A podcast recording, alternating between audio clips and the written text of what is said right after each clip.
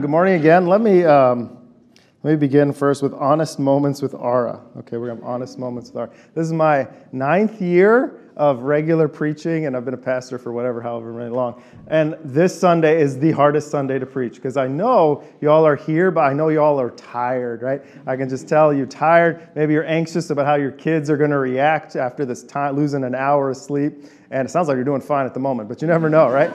this week, how it's going to be. So I hear you, I see you, uh, I, I, I, receive that, and I know that maybe you're, you're uh, a little fatigued this morning, but I'm glad you're here and you made it with us even online. If you're watching online, I remember this week is, you, I can tell the best joke, and, and this is the week where nobody laughs, so it's okay. It's okay. We'll make it through. This is also a great week, however, with spring break because like you can go to the grocery and you're done in 20 minutes, right? It's Purdue and West Side spring break. You can like decide last minute to go out for a meal and like you don't have to wait forever. So it's not so bad, right? This week, you know, if we, if you didn't make it to Florida this week, I'm sorry, but. Um, you're here with us today. So, yay, praise the Lord. It's, it's all good things. Um, it's the third Sunday of Lent, and as if you're on this side, you can see. If not, you can catch it later. Uh, we started with Ash Wednesday with dust, uh, I'm sorry, with ashes as a reminder of our uh, uh, need to repent and turn to God. And then we moved to dust in the, in the first Sunday of a reminder that from dust we came, and to dust we shall return. And last week we talked about bread as God is our uh, provider and, and we uh, can trust in Him to provide in all things, and bread as a symbol of that in Scripture. And today we have water. Oh, a big old heavy jug. We got water today. We're going to talk about water. And when we talk about water, we talk about thirst. What are the things that we thirst for? What are the things that satisfy our thirst? What are the things that we pursue that satisfy our thirst or think that will satisfy our thirst that don't? And what does Scripture, what does Jesus call us to pursue to satisfy that thirst that we are longing for? So, just like bread, there's a million passages on water. We're not going to jump around. I'm going to look at one passage today that talks about water and thirsting and what that looks like. Uh, and it's in John, John chapter 4. If you want to get it ready, we will um, take a look at that in a moment. But to begin, I want to talk about names because names are important. Names have power. Names can have influence over things. Place names are important. Uh, certain cities with names are tied, of course, in Scripture. Those names have significance. The names of people have, have significance. I want you to think of a city like Chicago. Chicago. I love Chicago. I love going there. The name Chicago, the way you say it, right? If you're from that area, Chicago, right? It's like that's it's good. It would be different if it was like Scranton, like now, that doesn't have the same, you know, you know, if Chicago was really named Scranton, it'd be like, that's not so fun, right? Like, I want to go for a weekend in Chicago. Yeah. No one says, I want to go for a weekend in Scranton, right? That's not as exciting to say.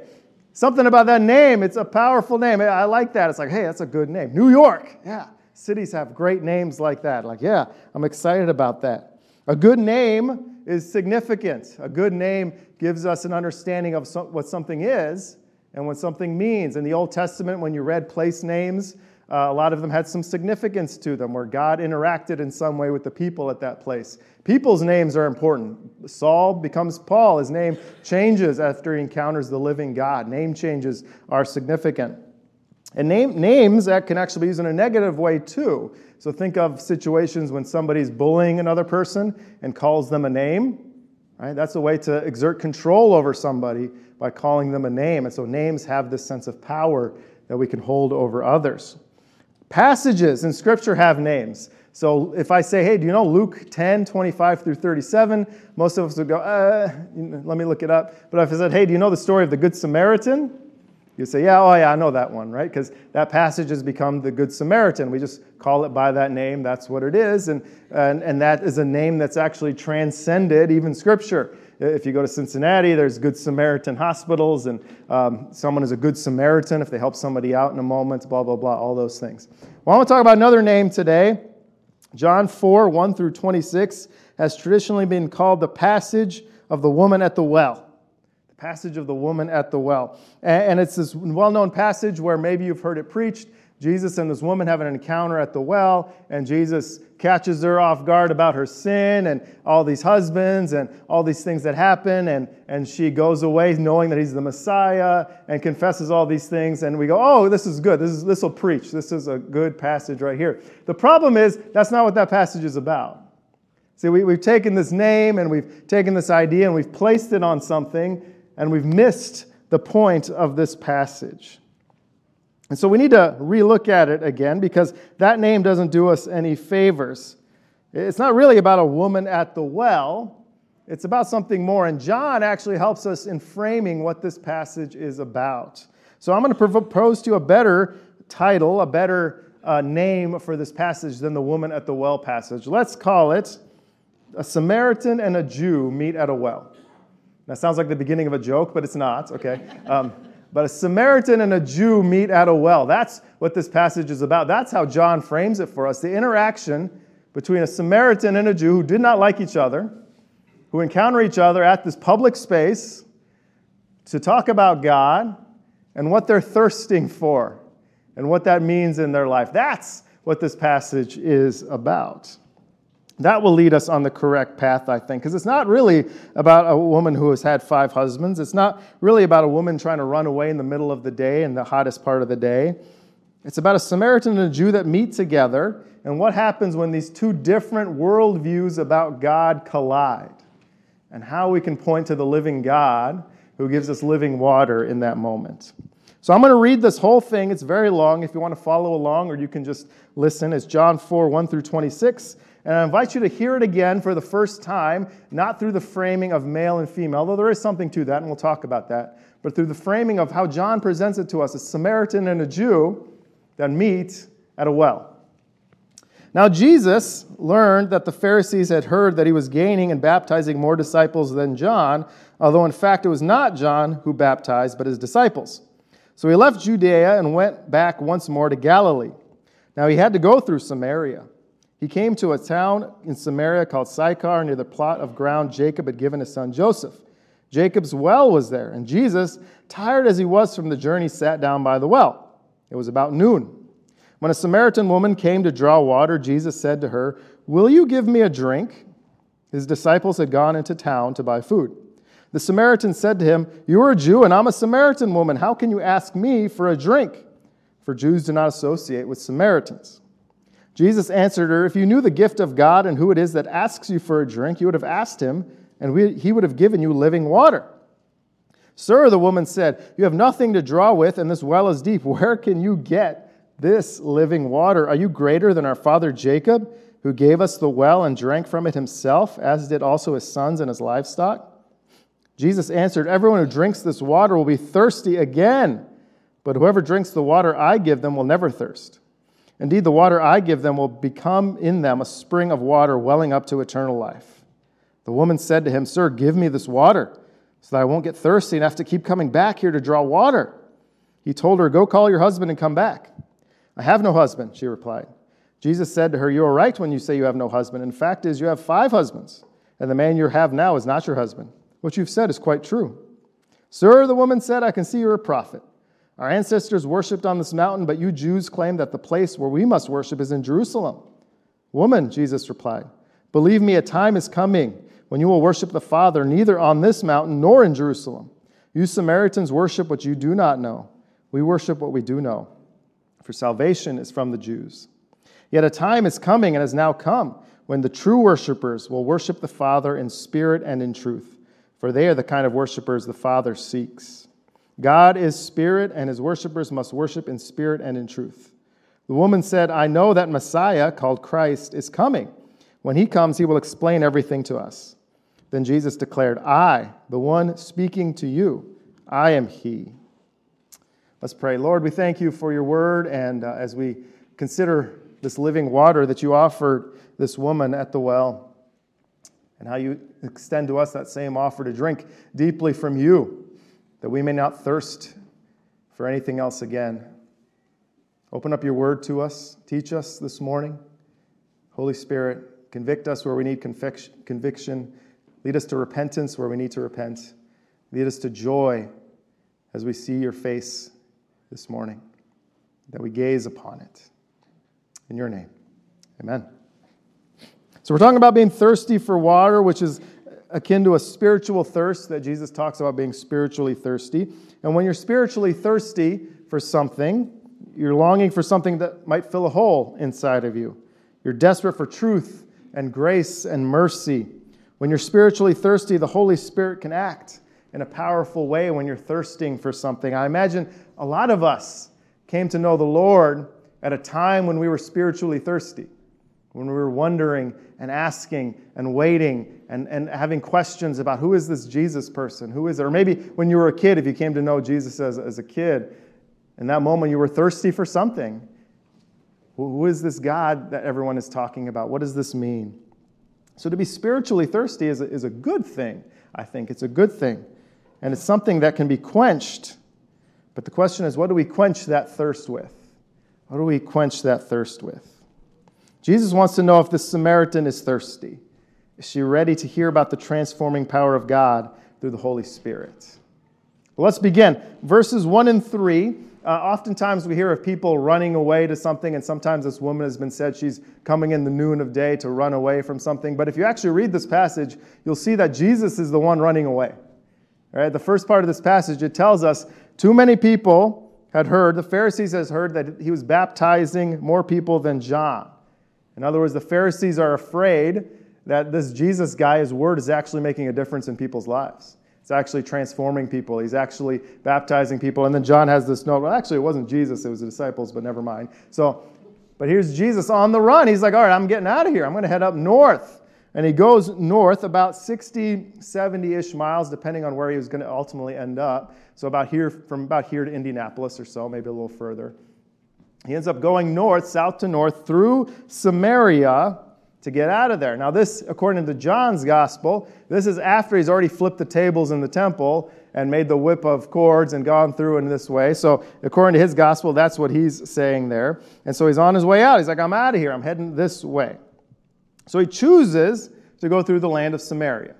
He chooses to go through the land of Samaria, which is, uh, he could have gone around you know, most Jews would have avoided that space, but he decides to enter through this land of Samaria. And it was the fastest way, although Samaritans and Jews did not usually associate as it is. And so, what's the big deal between Samaritans and Jews? Well, it starts about 600 years ago from this point in time, not from now, but from this point in time in the scripture, where the Jews were living in Jerusalem, were captured by foreign armies, and some of them were sent away. Some of them were sent out, but some of them stayed back. And some of them went into the foreign lands. They began to intermarry with foreigners. And many who had stayed back considered themselves different from those who had went out. And they called those who had gone out half breeds or half bloods or less than us. It's kind of a similar situation if, you know, my, my family, we immigrated here when I was two years old, and I have family back there. So I grew up in a very different culture here than my family has grown up back there. Kind of similar, except we weren't, well, that's a long story. Anyway, kind of a similar idea where you in, integrate into a different culture. And so these Jewish Sumerians had, inter, in, had integrated a different culture than the Jews who were just in Jerusalem. And it reached the point where they had some am, uh, uh, uh, anger toward each other, some frustration toward each other. Jews, they considered themselves the descendants of Abraham. They did not adopt the, the religion of the people of the land. They worshiped in Jerusalem. They read the law, the Pentateuch and they considered Moses the greatest prophet. The Samaritans, they partially adopted the religion of the land, some of them had. They worshiped at Mount Gerizim, a different place. They had their own version of the law. It was called the Samaritan Pentateuch. They considered Jacob the greatest prophet and father, but they both had something in common. They were both anxiously awaiting the Messiah. They both knew a Messiah was coming, who was going to answer their questions, who was going to make things right for them, who was going to rule and reign. And so here they were waiting, both Jews and Samaritans, though they were often hostile toward each other, they were waiting for this Messiah. And so travelers going south to north would avoid Samaria, but here's Jesus deciding to go through this place. Now, I don't want to over spiritualize this too much, but I think there's something to be said about Jesus going through a place that nobody wants to go through and considering the significance of that. Not just going around, not just taking the easier route, not just finding comfort in where he was, but going through the place where most people said, don't go there. You don't want to be with those people, you don't want to associate with those people. Perhaps we might consider the places or the people or the locations or the areas that we have chosen to go around rather than go through. And maybe Christ is calling us to go through those places, to interact, to engage, and to be with those people. So I'm just going to leave that there for us. And so he's on the run. He's leaving. He goes through Samaria. He approaches Jacob's well. Jacob from the Old Testament, this well dug by Jacob, stands the test of time. It's about noon, the hottest part of the day. The Samaritan woman is coming to draw water, and water, of course, was crucial to life back then. This is a desert culture. It gets a little more greener as you go north, but ultimately a desert culture, desert people. And so water was necessary. It's the difference between life and death. It was one of the most, if not the most, important chore you could do was to get water for the household so you could drink. And it's still the case today. We need water to live. We have been created to need water. 844 million people in this world still don't have access to clean water. 31% of schools in the world don't have clean water for kids to drink. Think about that. Over one in every four kids don't have clean water. 840,000 people die each year from water related diseases. And globally, 2 billion people, 2 billion people drink water from a contaminated source, meaning they need to purify their water before they can even drink it. And yet, water is crucial. It's this important thing. It is vital. Scripture talks about it as vital for life. It's a life giving image throughout all of Scripture that water is necessary. And so, this Jesus asks this Samaritan, Can I have a drink? So she's not surprised by that, but she is surprised that a Jew is talking to her. This person who generally they don't get along with is asking her for help. What? And it starts as a conversation just about regular old drinking water, of course, well water, but it turns into something more spiritual water, thirsting for something. To spiritually thirst is good, as I mentioned. And Jesus even tells us, a Sermon on the Mount, we mentioned already, hunger and thirst for righteousness. There are some things that are good to thirst for righteous living, right living before God. So here's a question for us. If Jesus came to the church in America, what would he find his people thirsting for? What would he find his people thirsting for? Would he find his people thirsting for the Holy Spirit to be poured out among us? Would he find his people thirsting for more of Jesus? Would he find his people thirsting for relationships with each other? Would he find his people thirsting to go into difficult places, into the darkness to shine the light? Would he find his people comforting others who are hurting? Or would he find his people just satisfied with well water? Would he find his people just satisfied with the comforts that we have, that we've created, that it's all good? Let's go about our days, no problems here. The churches in Africa and Latin America and Iran and North Korea, they're thirsting for more Jesus. They're hungering and thirsting for him for the Holy Spirit to be poured out among them, that there might be a witness in dark places. May we have that same thirst as our brothers and sisters there, to thirst for those things as well. Jesus asked the woman, Are you thirsty for water? Yes, and I'll give you some living water that you can drink. Well, what does he know about living water? do you think you're better than Jacob, who dug this well for us that's been last, lasting for 2,000 years? My ancestors and their ancestors, we all drew from this same well. Are you better than Jacob, you Jewish man? And he says, Well, if you drink from this well, you'll thirst, but if you drink what I'm going to give you, you'll never be thirsty again. And boy, does that sound great. You know, if I lived in a desert and I had to rely on going to water, if I could just never be thirsty again, that'd be wonderful. Right? Think about the times when you're the most thirsty running a race, not that I run, but if you run, right, you imagine you're thirsty there, working hard, moving people's furniture if you've been helping move people recently. We thirst for things. We thirst. We get thirsty, and here comes Jesus. You'll never thirst again if you drink from this. He's talking about spiritual thirst, and it takes a minute for this woman to get there. She's not quite there yet in understanding this. And so he's going to reveal a little more. He reveals himself to her and who he really is, but he kind of does it in this weird way, which is how we've kind of misunderstood this passage. This Jew and this Jew and Samaritan had never met before, and the first time they do, Jesus knows something about her. That she's had five husbands, and he uses his divinely given knowledge to reveal himself as the Messiah. Now, just as a brief aside, the woman at the well has been thrown under the bus over the years, just to be blunt, as, hey, here's this terrible person. She's had five husbands, blah, blah, blah, blah, blah. We don't know the situation. We don't know what's going on. We don't know if these men all divorced her and she's just been doing what she had to do to survive, to make it through. We don't know if she had kids. We don't know anything about her, so let's not read into it too much. Right? Uh, what's important here is that he's not here to convict her of her sin. That's not what he's trying to say in this moment. What he's doing is he's trying to reveal himself as the Messiah. And this is how he does it. He knows something about her that nobody else could have known, especially this Jew passing through. And so she kind of gets it. She's like, Oh, you're a prophet. Oh, we've had prophets before. I can see that, sir, now. Because you told me something about me that nobody else would know, but that's not quite right. She's still stuck on this idea, though. Hey, uh, I'm a Samaritan. We worship at Mount Gerizim. You're a Jew. You go over there. We'll go about our days separately in different things. She's stuck because she thinks God can only work in, in one way. The Samaritan was stuck in thinking that God only reveals himself in certain places. So I have to be in that place.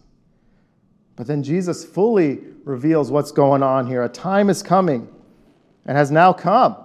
So, talking about himself, I'm now here, where true worshipers will worship the Father in spirit and in truth, for they are the kind of worshipers the Father seeks.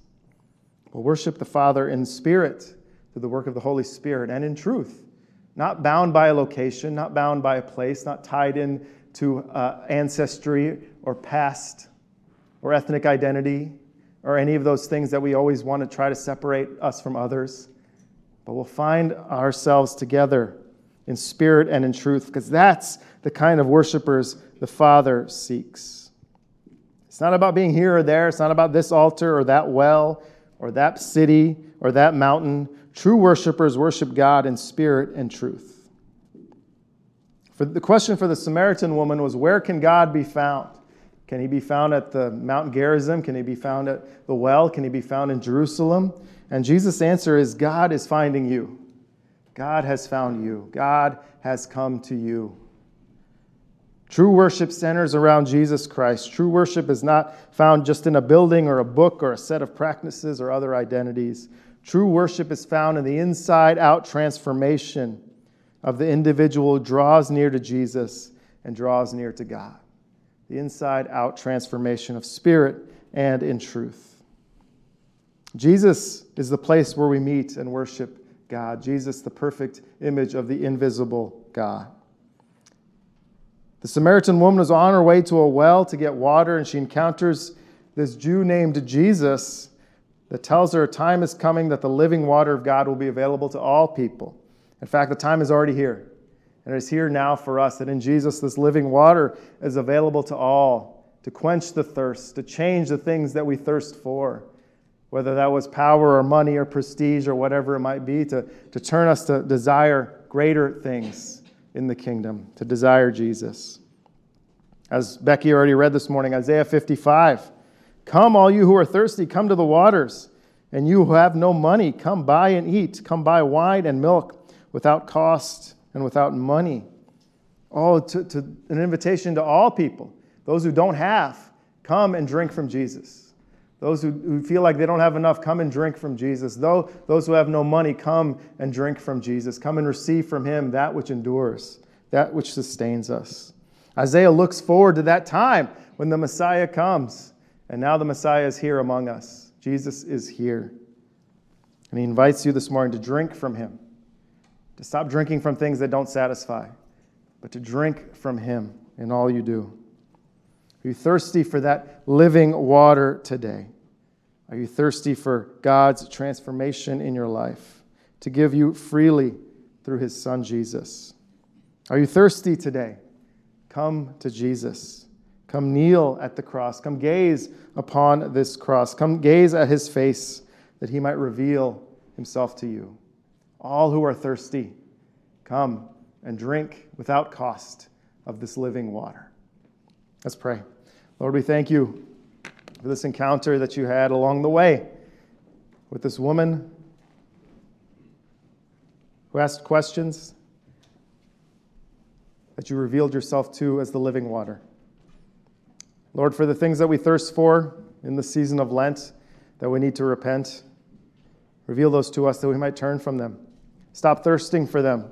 Stop thinking they will satisfy when they don't. May we turn to you, the living water, and develop in us, Lord, a thirst for you, a hunger for your word, a hunger for you, Jesus, a, a thirst for uh, finding you in all things and, and being close to you. Thank you for your grace and your mercy that extends to us even in our unknowing, in our doubts, in our uncertainty, in our struggles. You generously and faithfully and patiently walk with us. So as we change our thirst to things of you, may you patiently still walk with us. May you extend your loving grace to us. May we gaze upon your face today, Lord.